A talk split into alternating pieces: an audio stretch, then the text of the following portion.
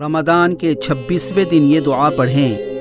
اللہم اجعل سعی فیہ مشکورا وذنبی فیہ مغفورا وعملی فیہ مقبولا وعیبی فیہ مستورا یا اسمع السامعین۔ ترجمہ اے معبود اس ماہ میں میری کوشش کو پسندیدہ قرار دے اور میرے گناہ کو معاف فرما اور میرے عمل مقبول اور میرے عیب کو چھپا ہوا قرار دے، اے سب سے زیادہ سننے والے۔